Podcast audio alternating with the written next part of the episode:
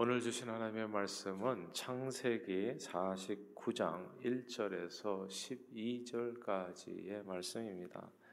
함께 한 목소리로 합독하시겠습니다. 시작. 야곱이 그 아들들을 불러 이르되 너희는 모이라 너희가 후일에 당할 일을 내가 너희에게 이르리라 너희는 모여 들으라 야곱의 아들들아 너희 아버지 이스라엘에게 들을지어다 르우벤아 너는 장자요 내 능력이요 내 기력이 시작이라. 위풍이 월등하고 권능이 탁월하다마는 우리 끓음 같았은즉 너는 탁월하지 못하리니 내가 아버지 침상에 올라 더럽었음이로다. 그가 내 침상에 올랐었도다. 시몬과 레이는 형제요 그들의 칼은 폭력의 도구로다. 내 혼아 그들의 모에 상관하지 말지어다. 내 영혼아 그들의 집회에 참여하지 말지어다 그들이 그들의 분노대로 사람을 죽이고 그들의 혈기대로 소의 발목 힘줄을 끊었음이로다. 그 노염이 혹독하니 저주를 받을 것이요 분기가 맹렬하니 저주를 받을 것이라. 내가 그들을 야곱 중에서 나누며 이스라엘 중에서 흩트리로다. 유다야 너는 내 형제의 찬송이 될지라 내 손이 내 원수의 목을 잡을 것이요 내 아버지 아들들이 내 앞에 절하리로다.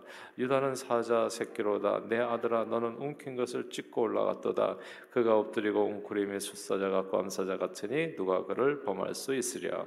규가 유다를 떠나지 아니하며 통치자의 지팡이가 그 발사리에서 떠나지 아니하기를 실로가 오시기까지 이르리니 그에게 모든 백성이 복종하리로다. 그의 나귀를 포도나무에 매며 그의 암나귀 새끼를 아름다운 포도나무에 맬 것이며 또 그것을 포도주에 빨며 그의 복장을 포도주에 빨리로다.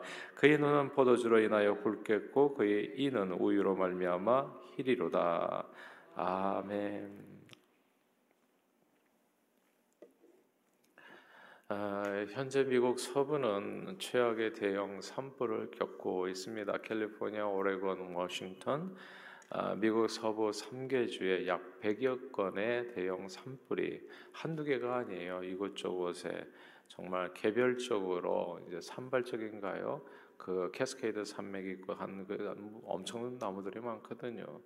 여기 개별적으로 진행돼서 지금까지 한 30여 명 사망자의 남한 면적의 거의 5분의 1이 불타버렸습니다. 이 산불로 하늘은 온통 오렌지색이 돼버렸고 하늘에서 재가 비처럼 쏟아지는 마치 지구 종말에 가까운 상황이 벌어지고 있습니다. 예, 산불과 기후 관계를 연구하는 과학자들은 모두 의심할 여지 없이 이 기후 변화가 화재를 키우는 요인이 되고 있다 말합니다. 미 서부 지역에선 건기에 해당하죠. 8월부터 9월까지 비가 오지 않아요. 이때 자연적으로 산불이 산발적으로 발생해 왔었습니다. 아, 그런데 지구 온난화의 영향으로 점점 날씨가 더 건조해지고 비는 더 안 오게 되면서 이 산불의 강도와 규모가 커지고 있는 겁니다. 실제로 캘리포니아의 경우에 역대 최악의 산불이라고 볼 수 있죠. 역대 최악이에요. 근데 그 역대 최악의 산불이 해마다 경신되고 있는 겁니다. 해마다. 아, 새롭게 갱신되고 있는 거예요. 올해가 1위예요. 예. 그리고 최근 3, 4년 사이에 역대 1위에서 5위까지가 다 있어요. 3, 4년 사이에. 그러니까 최악의 산불이 계속 해마다 그 강도를 더하면서 벌어지고 있어요. 기후 변화는 다른 말로 지구 온난화라고도 불리는데 이 온난화에 가장 큰 영향을 미치는 요인이 대부분 화석 연료를 태울 때 나오는 이산화탄소가 주범입니다. 1750년 아, 산업혁명으로 인해서 우리 삶의 살림살이는 정말 획기적으로 좋아졌죠. 아, 그러나 산업혁명에서 떼었던 것이 탄소 연료였거든요.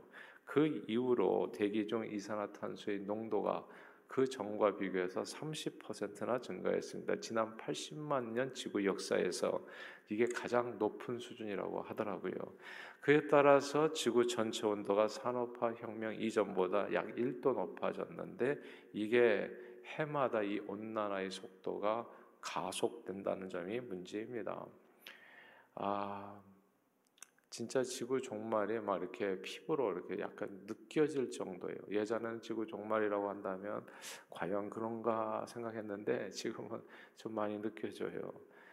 기, 기상 관측 역사상 가장 더운 상위 20개 연도 그러니까 아, 지구의 온도 젠, 젠 가장 더운 날들이 많았던 그 상위 20개 연도가 지난 22년 사이에 나타났어요. 그러니까 이게 지금 엄청나게 열나는 시대입니다. 지금은 예, 뜨거운 때예요. 최고로 높은 연도는 2015년부터 오늘까지 예, 이제 그러니까 해마다 갱신되는 거예요. 가장 높은 온도가 지구가 진짜 더워지고 있어요. 남극과 북극의 빙하가 빠른 속도로 사라지면서 해수면이 상승하고요. 이제 엄청난 산불 피해까지 벌어지고 있는 상황입니다. 이 지구 온난화 문제에 대해서 인간은 오래전부터 대처할 수 있었어요. 근데 복잡한 여러 가지 이유로 뭐 경제적인 이유, 뭐 복잡한 여러 가지 이유로 차일피일 행동을 미루어 왔습니다. 우리 트럼프 대통령도 미국 경제를 활성화한다는 목표 아래 애써 기후 변화의 위협을 외면하고 있죠. 근데 트럼프 대통령 음, 글쎄요 이게 이제 참 이게 문제인데 아, 물론 이제 정치인이기 때문에 그럴 수밖에 없다라는 생각이 들지만 오늘 우리가 뭔가를 하지 않으면 이제 앞으로 진짜 끔찍한 미래를 아, 맞이하게 될 수도 있습니다. 근데 미국이 왜 자꾸 이렇게 파리 기후 협약에서도 빠지고 하냐면 사실 전체 지구 온난화의 4분의 1이 책임이 미국에 있거든요.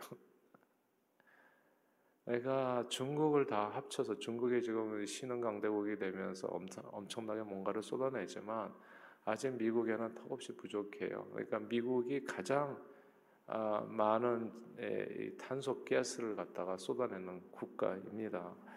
그러니까 이거를 막 지금 제어한다는 것은 아, 경제적인 타격을 감수한다는 뜻이 되, 기도 하지요. 그러니까 이제 여기에 이제 정치가들이 이제 고민이 있는 거예요. 그러나 오늘날 대형 산불과 해마다 크기가 달라지는 태풍, 홍수, 해수면의 상승과 같은 일들은 절대 그냥 저절로 벌어지는 일이 아닙니다.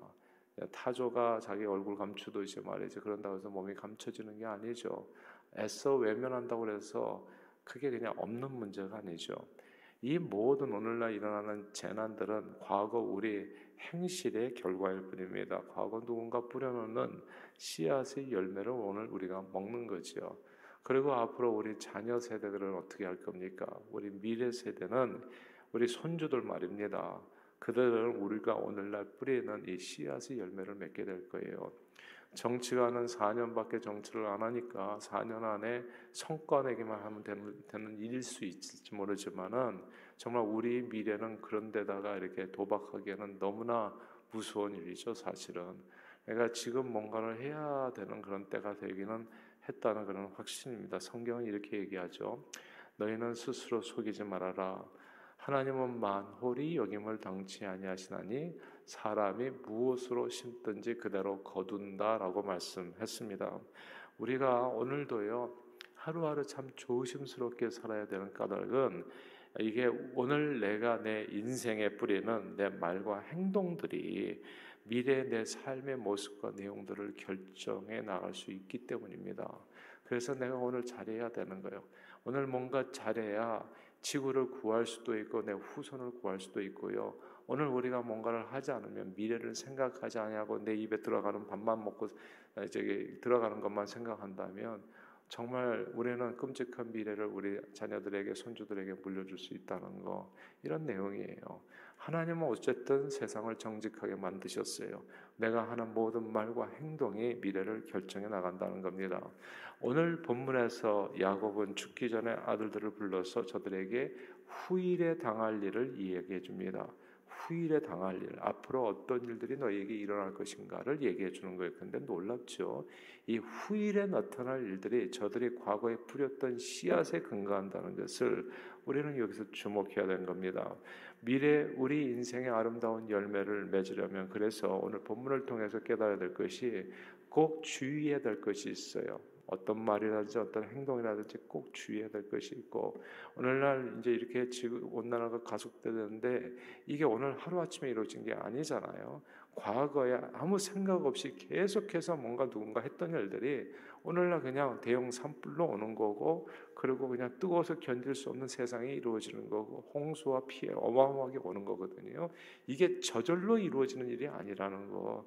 누군가 한 행동의 결과로서 나타나게 된다는 거.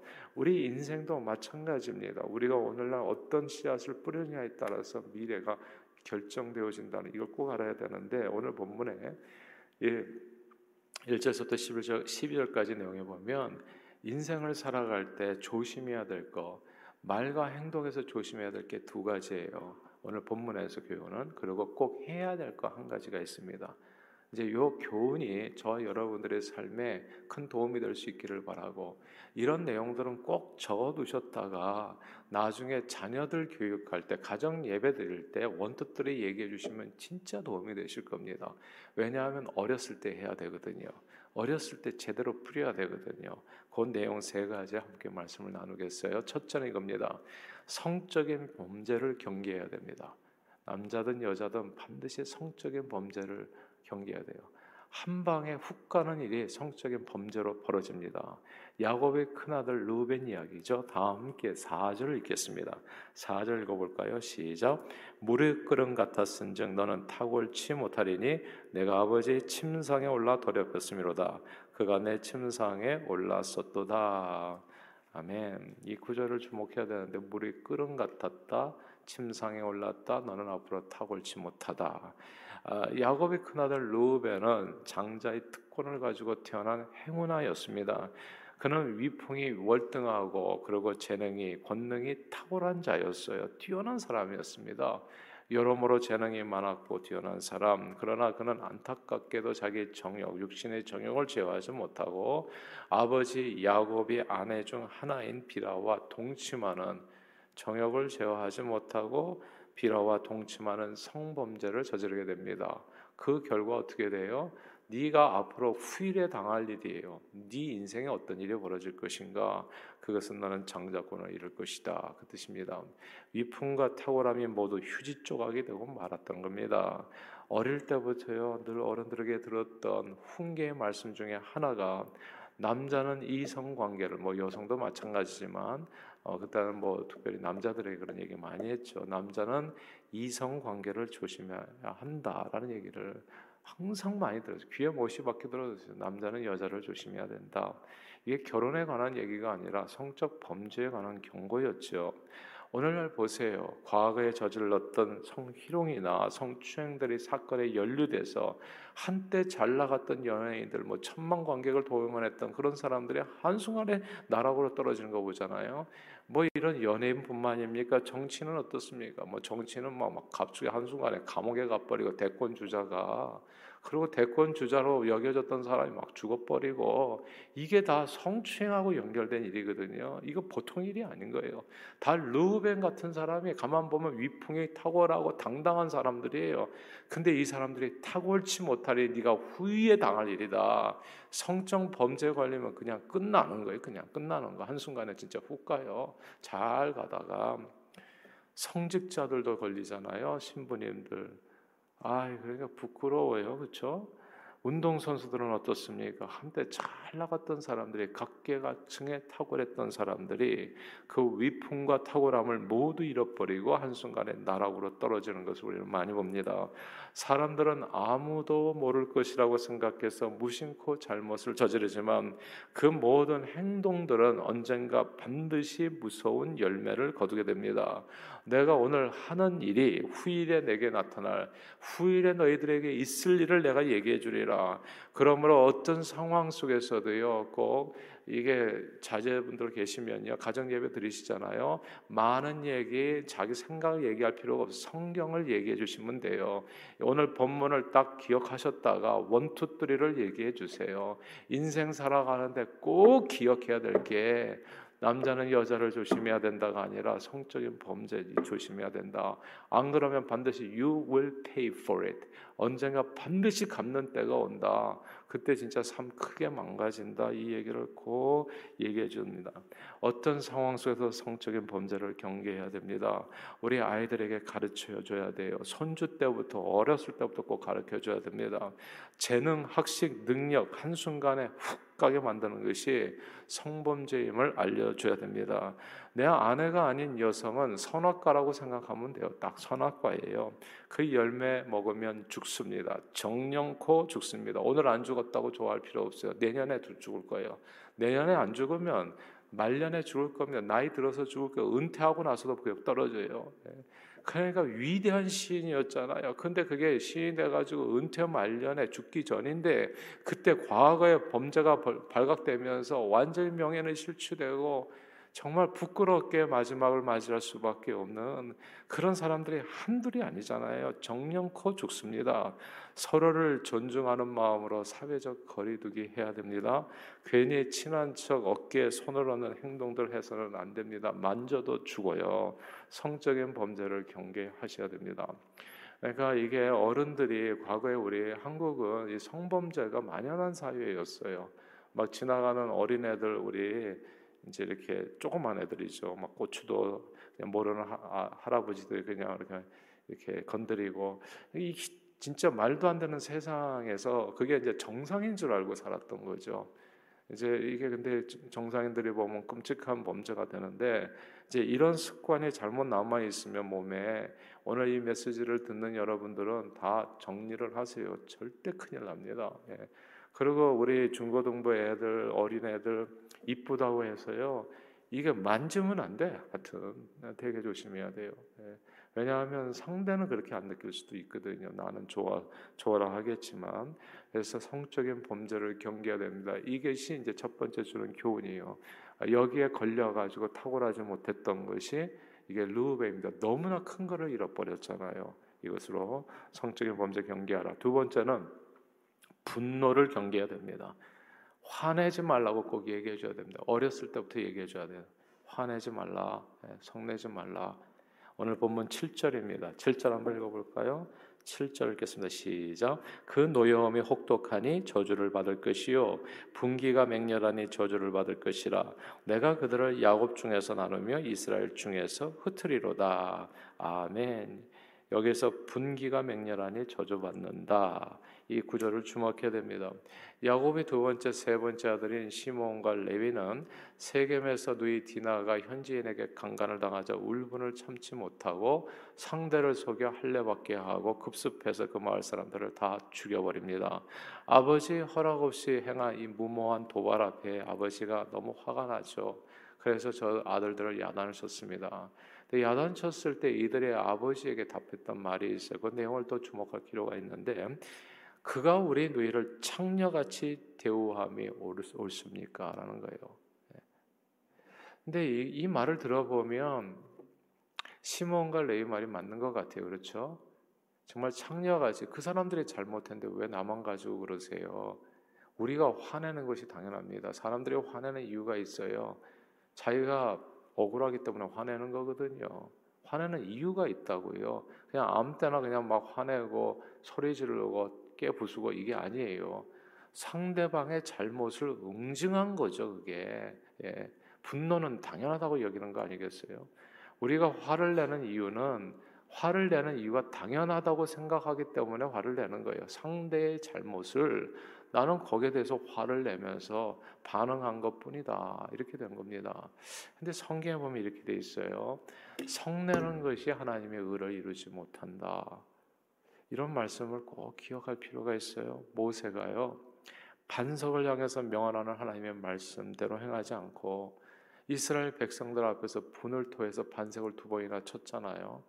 그러고 나서 모세는 가나안 땅에 들어가지를 못해요. 하나님의 의를 백성들 앞에서 나타내지 못했다고요. 성내는 것이 하나님의 의를 이루지 못합니다. 그러니까 어떤 경우에서도 화내지 마세요. 화내지 마세요. 분을 내어도 하루 이상 품지 마시고 어떤 사람 막 일주일씩 씩씩거리고 사는 사람이 있어. 세상에 세상에 어리, 어리석은 삶이에요. 그냥 하나님 앞에 맡겨라 제발. 성경 그렇게 얘기하잖아요. 넌 화내지 말고 살고 하나님 앞에 원수 갚는 거 다 맡기고 너는 기쁨과 평안 가운데 살라. 왜냐하면 이 화를 내게 되면 반드시 누군가를 죽이게 돼요. 상하게 합니다. 동에서 빰 맞고 서에서 화풀이 한다는 얘기 들어보셨죠? 네.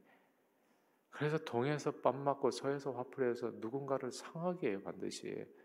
그래서 밖에서 일하다가 들어온 남편들은 차 안에 집 안에 들어가기 전에 반드시 차 안에서 한 1분간 묵상하시고 화를 다 가라앉히시고 집 안으로 들어가셔야 돼. 안 그러면 밖에서 뭐 상사에게 깨진 얘기, 뭐 회장님에게 맞은 이렇게 이렇게 말들은 이게 분노가 차가지고 들어가면 첫 번째 만나는 그 사람이 화풀이 대상이 될 수 있어요. 아내가 예. 아내는 뜬금없이 남편이 화풀이 대상이 되면 또또 이유 없이 또 애들을 잡고 또 애들은 화가 나면 집에는 애완동물 한 번씩 걷어차고 그래가지고 세상에 난리가 나는 거예요. 분 분을 내는 것이 성내는 것이 하나님의 의를 이루지 못한다. 어, 흑인 조지 플로이드의 억울한 죽음으로 인해서 인종차별 시위, 반대 시위가 전 세계적으로 확산되는데 여기서도 조심하셔야 됩니다. 우리 아이들에게도 꼭 얘기해주고 싶은 게 이런 얘기들이에요. 조심하라고. 대개가 평화적으로 시위가 이루어지는데 그 중에 폭력적인 시위도 있어요. 그렇죠? 흥미로운 일은 분을 참지 못한 군중이 폭력적으로 변하게 됐을 때 결과가 한 번도 좋은 적이 없다. 이겁니다. 비폭력 평화 시위를 할 때는 이 백인들의 표가 시위대와 함께 한대요. 1.6%나 또 돌아서기까지 한다. 단 반대편의 입장에 섰던 사람이 1.6%가 돌아선다는. 마음을 고쳐먹고 정말 평화적으로 시위할 때는 근데 그 평화적인 시위대가 폭력적으로 변하면 백인 표가 무려 5%에서 10%까지 이 모든 주장에 대해서 반대로 움직이게 된다는 겁니다. 그 다음부터 그들의 주장이 하나도 안 들리고 이게 그냥 반대로 무조건 반대야. 예. 실제로 마틴 루터 킹 목사님이 1968년에 암살당했잖아요. 그러니까 너무 억울하잖아요. 그 흑인 지도자를 갖다가 누군가 죽여버린 거 아닙니까? 그래서 전국적으로 폭력 시위가 벌어졌어요. 그렇게 폭력 시위로 얼룩졌던 그의 대선에서 민주당이 이기지를 못했어요. 공화당 리처드 닉슨이 대통령으로 당선됩니다. 그러니까 폭력적으로 되는 순간 내가 얻는 것은 일도 없어요. 다 잃어버립니다. 그래서 화내는 사람이 진다라는 말이 있는 거예요. 절대 화를 내서는 안 됩니다. 폭력은 그 의도가 어찌 되었든 좋든 나쁘든 열매는 반대로 나타납니다. 디나를 강간한 세겜 사람들의 잘못은 크지요. 그게 옳다는 게 아닙니다. 저들은 불의했고 정말 못된 짓을 저질렀던 겁니다.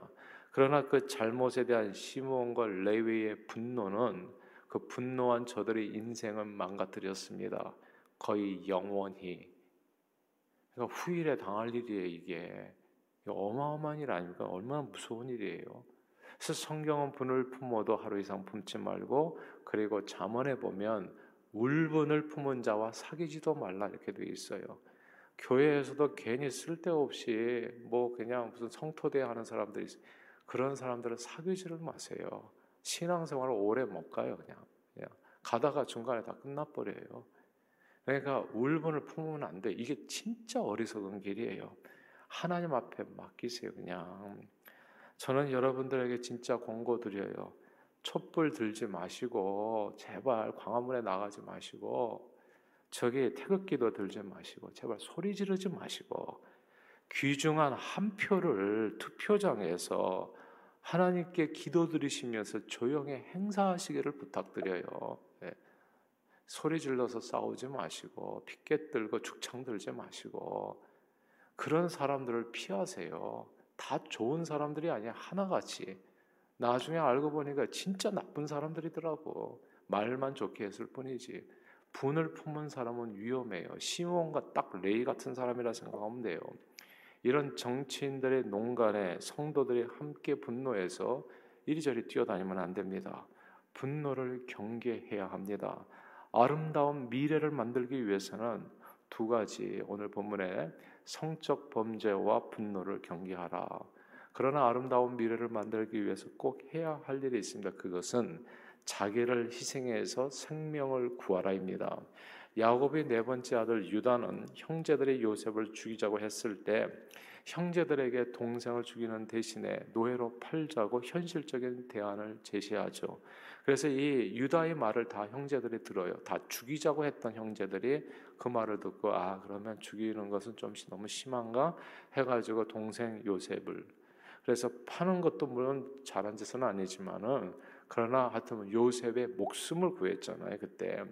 그리고 유다는 베냐민이 애굽에 잡히게 되었을 때 베냐민을 구하기 위해서 자신의 목숨을 대신 내어 놓았습니다. 이렇게 자신의 삶을 내어 놓아서 다른 사람의 생명을 구하려고 한 사람에게 주어지는 축복이 오늘 본문이에요. 다 함께 10절을 같이 읽어 볼까요? 10절 말씀입니다. 시작. 규가 유다를 떠나지 아니하며 통치자의 지팡이가 그 발 사이에서 떠나지 아니하기를 실로가 오시기까지 이르리니 그에게 모든 백성이 복종하리이다. 아멘. 여기에서 모든 백성이 그에게 복종하리이다라는 구절을 주목해야 됩니다. 이 말씀의 축복대로 유다의 후손으로 다윗 왕조가 시작되고요. 또한 다윗의 후손으로 만 왕의 왕 정말 규가 유다를 떠나지 않게 되죠. 만왕의 왕 예수 그리스도께서 오십니다.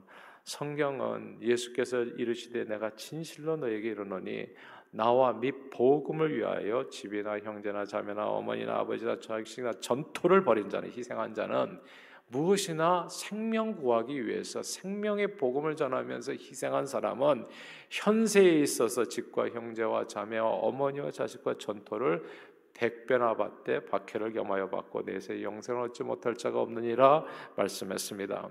영혼 구원을 위해서 복음을 위해서 무엇이나 희생한 사람은 반드시 눈물로 씨를 뿌릴지라도 후일에 당할 일입니다. 이것이 후일에 너희는 반드시 기쁨으로 단을 거두는 때가 온다. 이게 꼭 기억하셔야 됩니다. 그래서 왜 복음을 전하고 전도하고 선교하고 오늘 이번에도 우리가 내 백성을 위로하라 찬양 전도 집회를 왜 광고하라고 말씀을 드리고 여러분의 페이스북이나 뭐 인스타그램이나 많이 전하십시오 하는 것은 이런 일을 많이 하고 화는 내지 말고 성적 범죄는 저지르지 말라. 하지 말라는 일을 하지 마시고 하라는 일은 좀 하십시오. 이 얘기예요. 이것이 앞으로 미래에 후일에 당할 일을 결정해 준다는 거. 저와 여러분들이 앞으로 후일에 어떤 일이 일어날지 누가 알겠어요. 그러나 후일에 당할 모든 일들은 하나님은 세상을 정직하게 지으셨어요. 팥을 심으면 팥이 나오고 콩을 심으면 콩이 나는 겁니다. 하나님은 만월의 여김을 당치 않으시는 사람이 무엇으로 심든지 그대로 거둔다고요. 여러분들 오늘 무엇을 심으시겠습니까? 오늘 본문은 얘기하는 거예요. 첫째 성적 범죄와 둘째 분노를 경계하라. 그리고 그러나 셋째 자기를 희생해서 생명을 구하는 삶을 살라입니다. 바로 이런 삶으로 아름답고 복된 미래를 열어가시는 저 여러분들이 다 되시기를 주 이름으로 축원합니다. 기도하겠습니다. 하나님 아버지 오늘 나의 말과 행동이 나와 내 자손들의 미래를 열어가는 씨앗이 될 수 있다는 사실을 깨닫게 해주심을 감사드립니다. 늘 성적 범죄 분노를 경계하며 또한 자기를 희생하여 생명을 구하는 복음 전파의 삶의 헌신함으로 주님을 영화롭게 하고 복된 삶을 누리는 우리 자신과 우리 후손들이 되도록 축복해 주옵소서. 예수 그리스도 이름으로 간절히 기도하옵나이다. 아멘.